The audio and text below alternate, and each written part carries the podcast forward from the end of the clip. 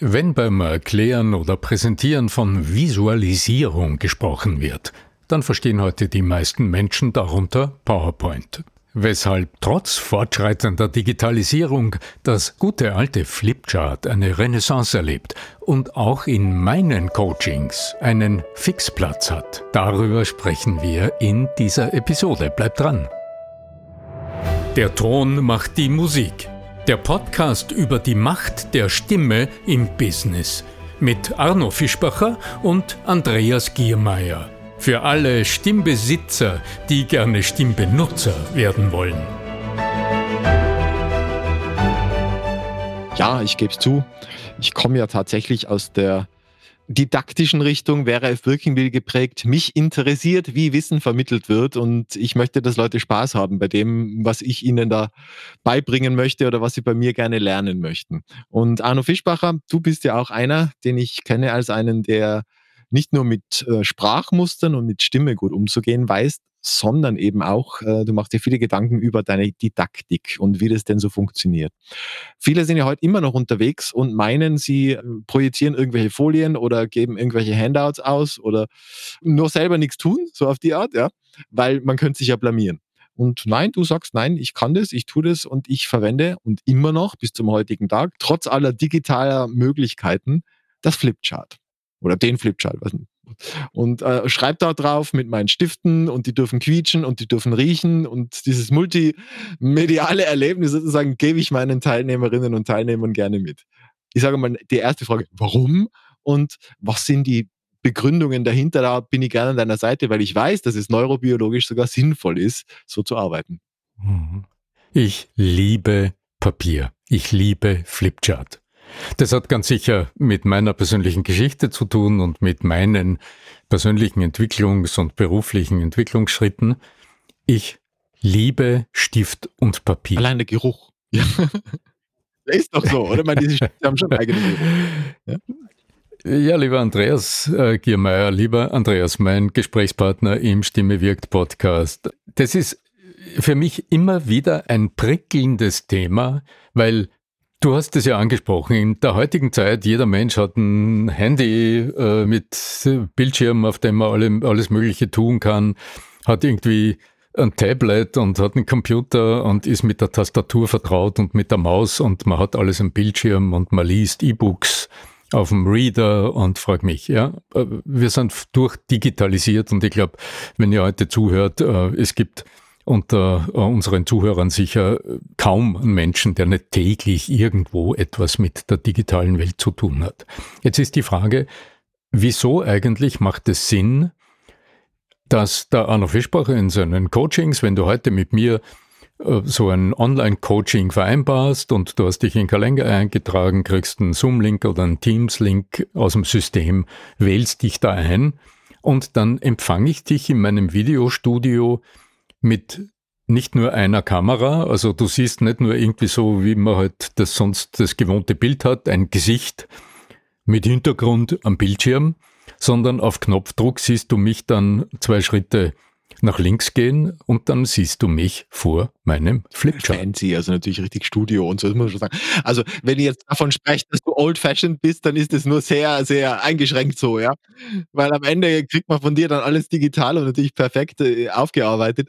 Aber dieses Tool in Anführungszeichen, das ja, ich sage lieber Werkzeug dazu, damit wir im Deutschen bleiben, das ist ja tatsächlich im Prinzip von der alten Tafel in der Schule schon übernommen und man kann der Schule viel Böses nachsagen, aber das ist einer der wenigen Dinge, dieses handschriftliche Arbeiten, was tatsächlich an Mehrwert hat fürs Behalten, fürs in den äh, Schädel reinkriegen, sage ich jetzt einmal so, also ins Gehirn sich einzubrennen, es passiert ganz viel mehr durch die taktile Geschichte und durch die Spiegelneuronen, äh, weil wenn ich nämlich nicht selber schreibe, aber ich beobachte jemanden anderen beim Schreiben, dann passieren zumindest vergleichbare Dinge in meinem eigenen Gehirn. Und deswegen äh, haben wir da schon einmal eine Begründung, warum es sich lohnen könnte, auch in der heutigen Zeit, wo wir 27 andere Möglichkeiten hätten, äh, diese Visualisierungen hinzukriegen, weiterhin auf dieses alte, stinkende, Papiermüll verursachende, Bäume sterbende, was auch immer Ding da. Ja. Also, weil du den Geruch angesprochen hast, also seit langer Zeit verwende ich und ich kann sie nur jedem Menschen empfehlen. Die großen Neulandstifte, nachfühlbar. Also da wird auch kein Stift weggeschmissen, wenn er ausgeschrieben ist, sondern der wird nachgefüllt. Das ist wasserbasiert, es riecht nicht. Schade. Ich habe das gemacht. Es ist durchaus angenehm. Also es, es funktioniert alles vom Handling her. Merkt man, wie lange meine Schulzeit vorbei von der, ist, ja. Von der Umweltbelastung geht das alles ins Recycling. Aber mhm. Andreas, vielleicht kennst du auch äh, Situationen wie diese. Du sitzt mit Menschen am Tisch, man diskutiert etwas, man sucht nach Lösungen, du hast irgendwo eine Problematik und es wird im Team diskutiert, hm, wie könnte man das lösen? So. Und irgendwann springt einer auf, geht zum Flipchart und erklärt am Flipchart, was er oder sie gerade denkt. Mhm. Warum eigentlich tun das Menschen? Und welche Qualität kann da dahinter stecken? Und dann können wir uns die Frage stellen, wie geht es sprecherisch? Also wie integrierst du, also wenn wir hier schon im Stimme Wirk Podcast sind, wie integrierst du das, was du mit den Stiften am Flipchart machst? Wie integrierst du das in deine kurze Präsentation oder in deine Moderation mhm. am Flipchart? Aus meinem Erleben heraus ist der Anlass, aufzuspringen und zum Flipchart zu gehen, um es zu erklären, immer dasselbe. Du sprichst mit Händen und Füßen und du merkst, du willst das, was du erklären willst, bildhaft darstellen, mhm. so dass es besser verstanden werden kann.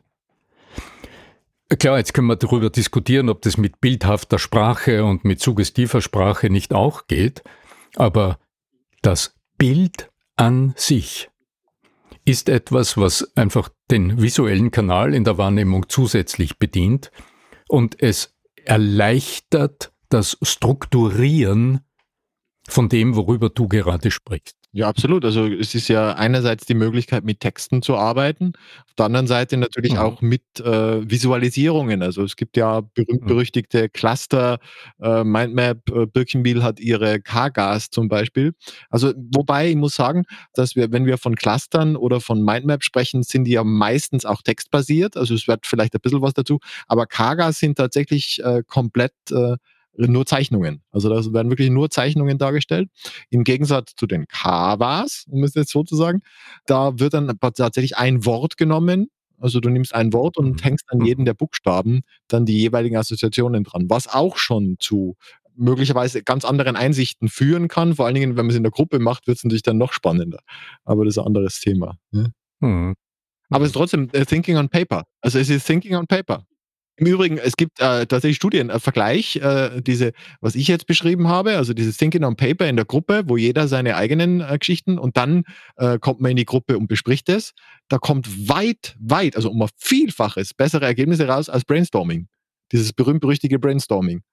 Ich glaube, ich habe das eh im, im, im, Buch irgendwo gelesen von, von Boris Nikolai Konrad oder so. Also da gibt es ganz wirklich schöne Studien dazu. Die untersuchen das auch. Ja? ja, es ist ganz klar, alles, was nur gehört wird, kann ja nur so verarbeitet werden. Ja, und die anderen beeinflussen und, und limitieren uns auch. Also in dem Moment, wo ich in der Gruppe, in der Gruppe eine Frage reinstelle, äh, in eine Gruppe, da passieren ja andere Dinge. Also da will der andere nichts sagen, weil er sich nicht traut oder dann kommt ihm die Idee nicht, da sagt einer was, dann wird das Denken in eine gewisse Richtung geleitet, dann kann ich gar nicht mehr selber nachdenken, sondern habe schon die Prägung vom anderen mit drin. Also da passieren so viele Dinge im Schädel, äh, also nebenbei, die hm. mich limitieren. Also die, die Gruppe limitiert. Ich erinnere mich gerade an unsere letzte Episode, äh, Andreas.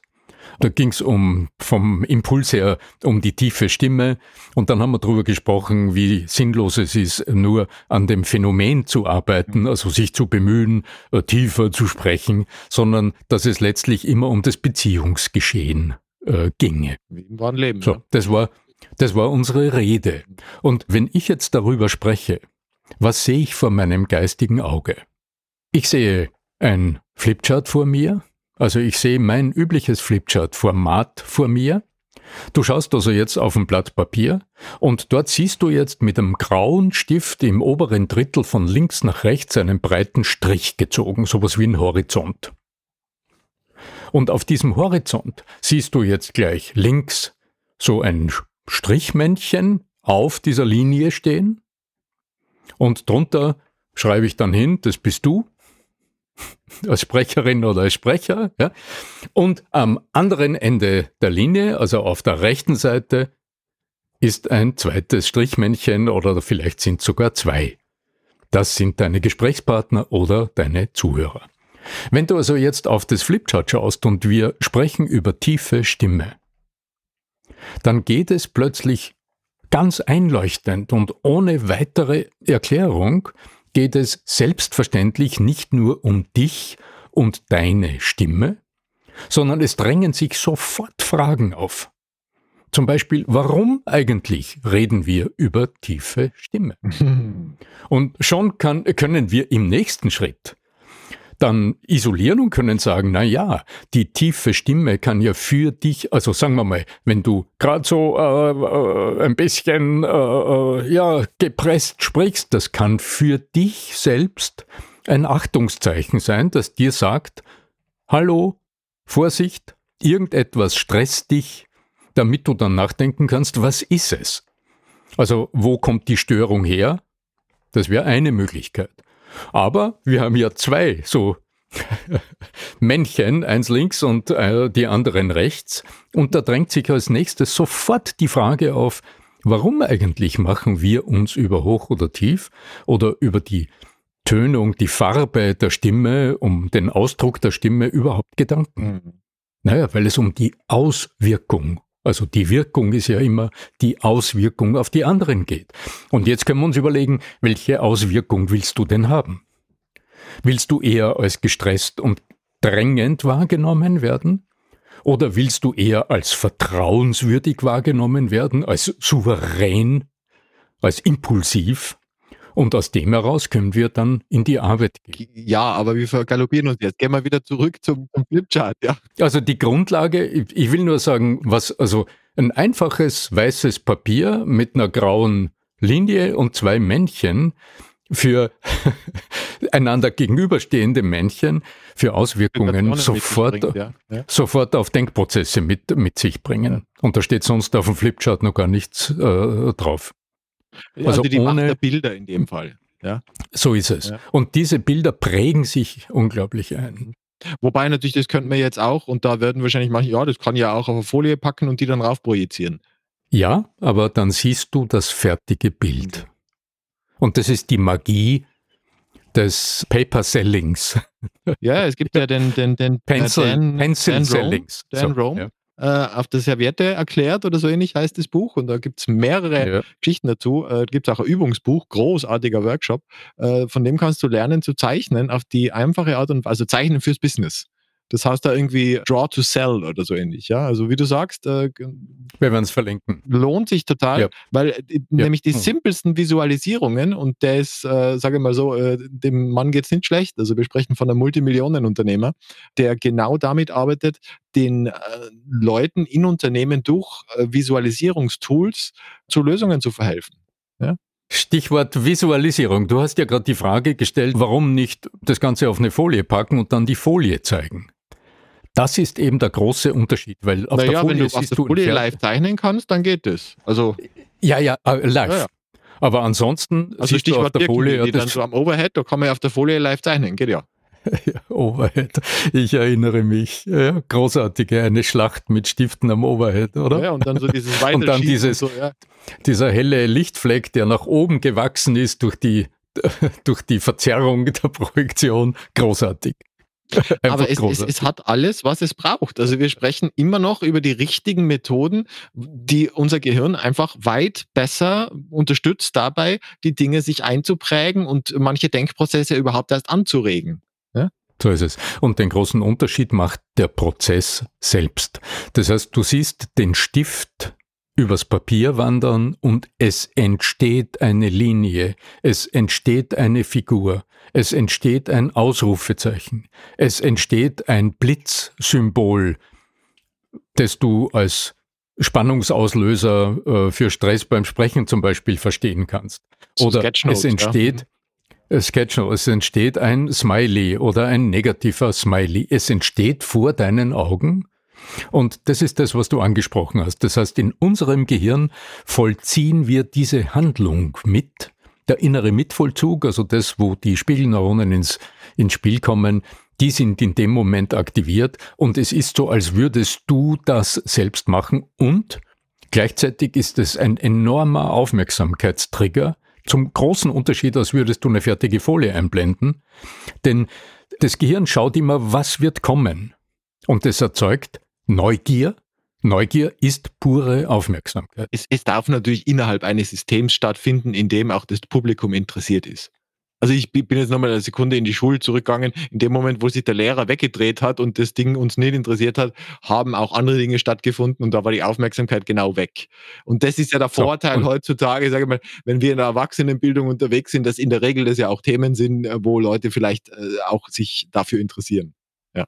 So, und jetzt sind wir beim Sprechen mit Tafel oder Flipchart angelangt. Minute 17, Weil, ich hab's gewusst, es dauert manchmal. Ja, ja, genau. Weil jetzt braucht es natürlich auch noch ein paar sehr, sehr praktische Hinweise. Denn was das, was du von der Schule kennst, heißt, jemand spricht zu dir, dreht sich weg, fängt dann zum Schreiben an und äh, verdeckt mit Rücken das, was er oder sie schreibt und spricht im besten Fall noch dazu. Par excellence, genau. So, Gegen die Mauer. Dann hast du also mehrere No-Gos parallel laufen. Einmal, dass der Vortragende dir den Rücken zuwendet. B, dass dadurch verdeckt wird, was entsteht. Also der Reiz, von dem wir zuerst gesprochen haben, ist weg. Und du hast wieder Audio plus Video gleichzeitig. Und der Mensch hat nur ein Arbeitsgedächtnis. Und ähm, das Arbeitsgedächtnis entscheidet sich in der Regel für die visuellen Impulse. Also das, was während einer Aktion gesagt wird, ist in der Regel verloren. Also ist wie nicht gehört.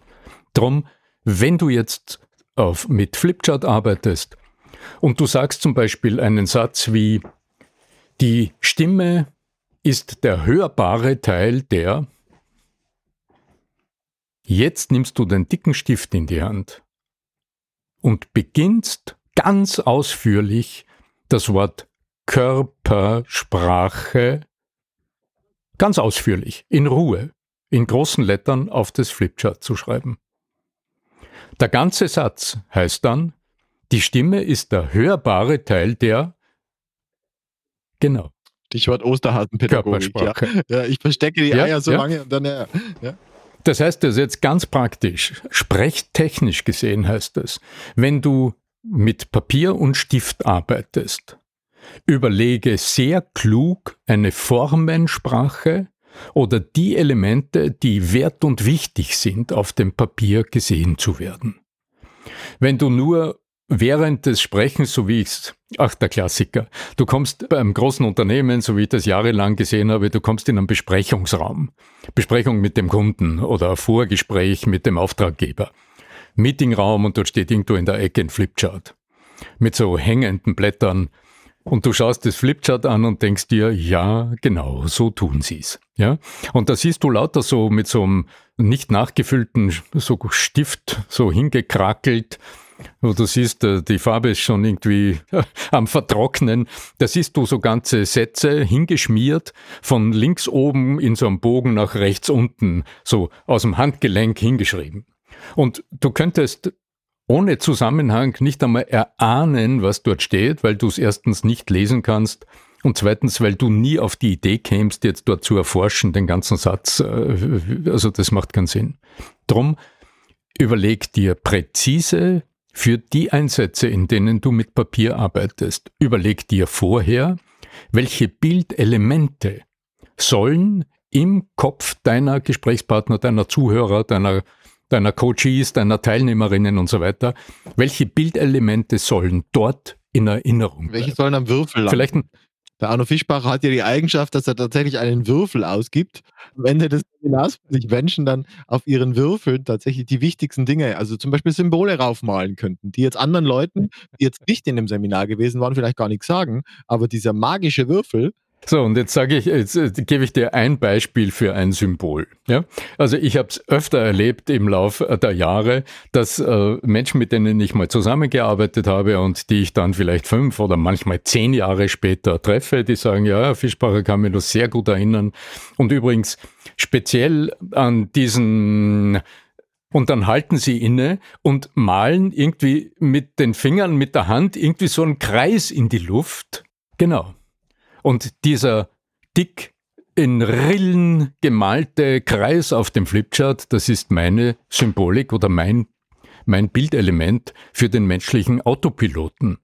Also für diese dick eingravierte Rille im Kopf und da male ich, während, äh, wenn ich darüber spreche, male ich dann mit so einem dicken Stift ausführlich zehnmal so einen dicken Kreis. Der Autopilot. Also es ist nicht einmal das Wort mehr präsent, sondern nur das Phänomen im Kopf. Sie wissen, es geht darum, dass man immer wieder in die alte Rille zurückfällt. Das Wort Autopilot Genau, das, das Wort Autopilot ist gar nicht auf der Zunge, aber hm, sie vollziehen meine Handlung des Malens am Flipchart nach. Gott, das und landet dann wahrscheinlich wir. in ganz vielen Zettel, also in, in, diesen Mitschriften dann auch, wo dann, wo sie dann daheim sich denken, what, was ist mir da eingefallen? Ja, ja. ja. Und das ist auch, äh, auch in meinen Coachings. Das heißt, ich äh, arbeite ja, wie gesagt, hier auch im Coaching mit dem Flipchart und jeder meiner Coaches erhält nach jeder Coaching-Session auch eine Flipchart-Dokumentation, also ein PDF. Würfel? Nein, den kriegt man nur im Training, ein, oder? Äh, Würfel kriegt man in der Präsenzsituation, ja. Aber als Dokumentation hast du dann PDF äh, auf meinem Content-Management-System hinter dem personalisierten Link und dort siehst du zwei Flipcharts auf einer Seite, schön freigestellt, aber die sind nicht vollgeschrieben mit Schriftzeichen, sondern dort findest du wieder diese ikonografischen äh, Symbole gewissermaßen für die Rille, und dort ist natürlich ja auch, auch der Pfeil, wie du aus der Rille Bücher, herauskommst. Wo, die sich ausschließlich diesem Thema der Ikonogra ja, ja. Ikonografie, Ikonografie widmen. Also ich kann da, könnte jetzt Szene sagen, die mir einfallen, weil es bei mir auch immer ein Thema ist, weil ich mir denke, wir haben da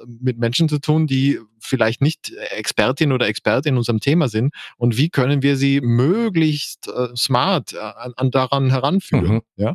Und äh, ja, das muss man halt einfach, einfach. Also das ist so wie, wenn du Celine Dion anschaust, die auf der Bühne eine Stimme hat, du denkst dir, um Gottes Willen, was ist, kommt aus dieser Frau raus, so toll ist es. Aber wahrscheinlich hat die davor einfach Jahre oder Jahrzehnte trainiert gehabt, bevor sie diesen Auftritt die, in dieser großen, in diesem Stadion meistern konnte. Ja? Die hat ein bisschen geübt vielleicht. Natürlich haben die alle Talent, no question about it. Aber Talent ist 20 Prozent. Sie hat geübt und sie hatte natürlich nicht nur einen Lehrer. E.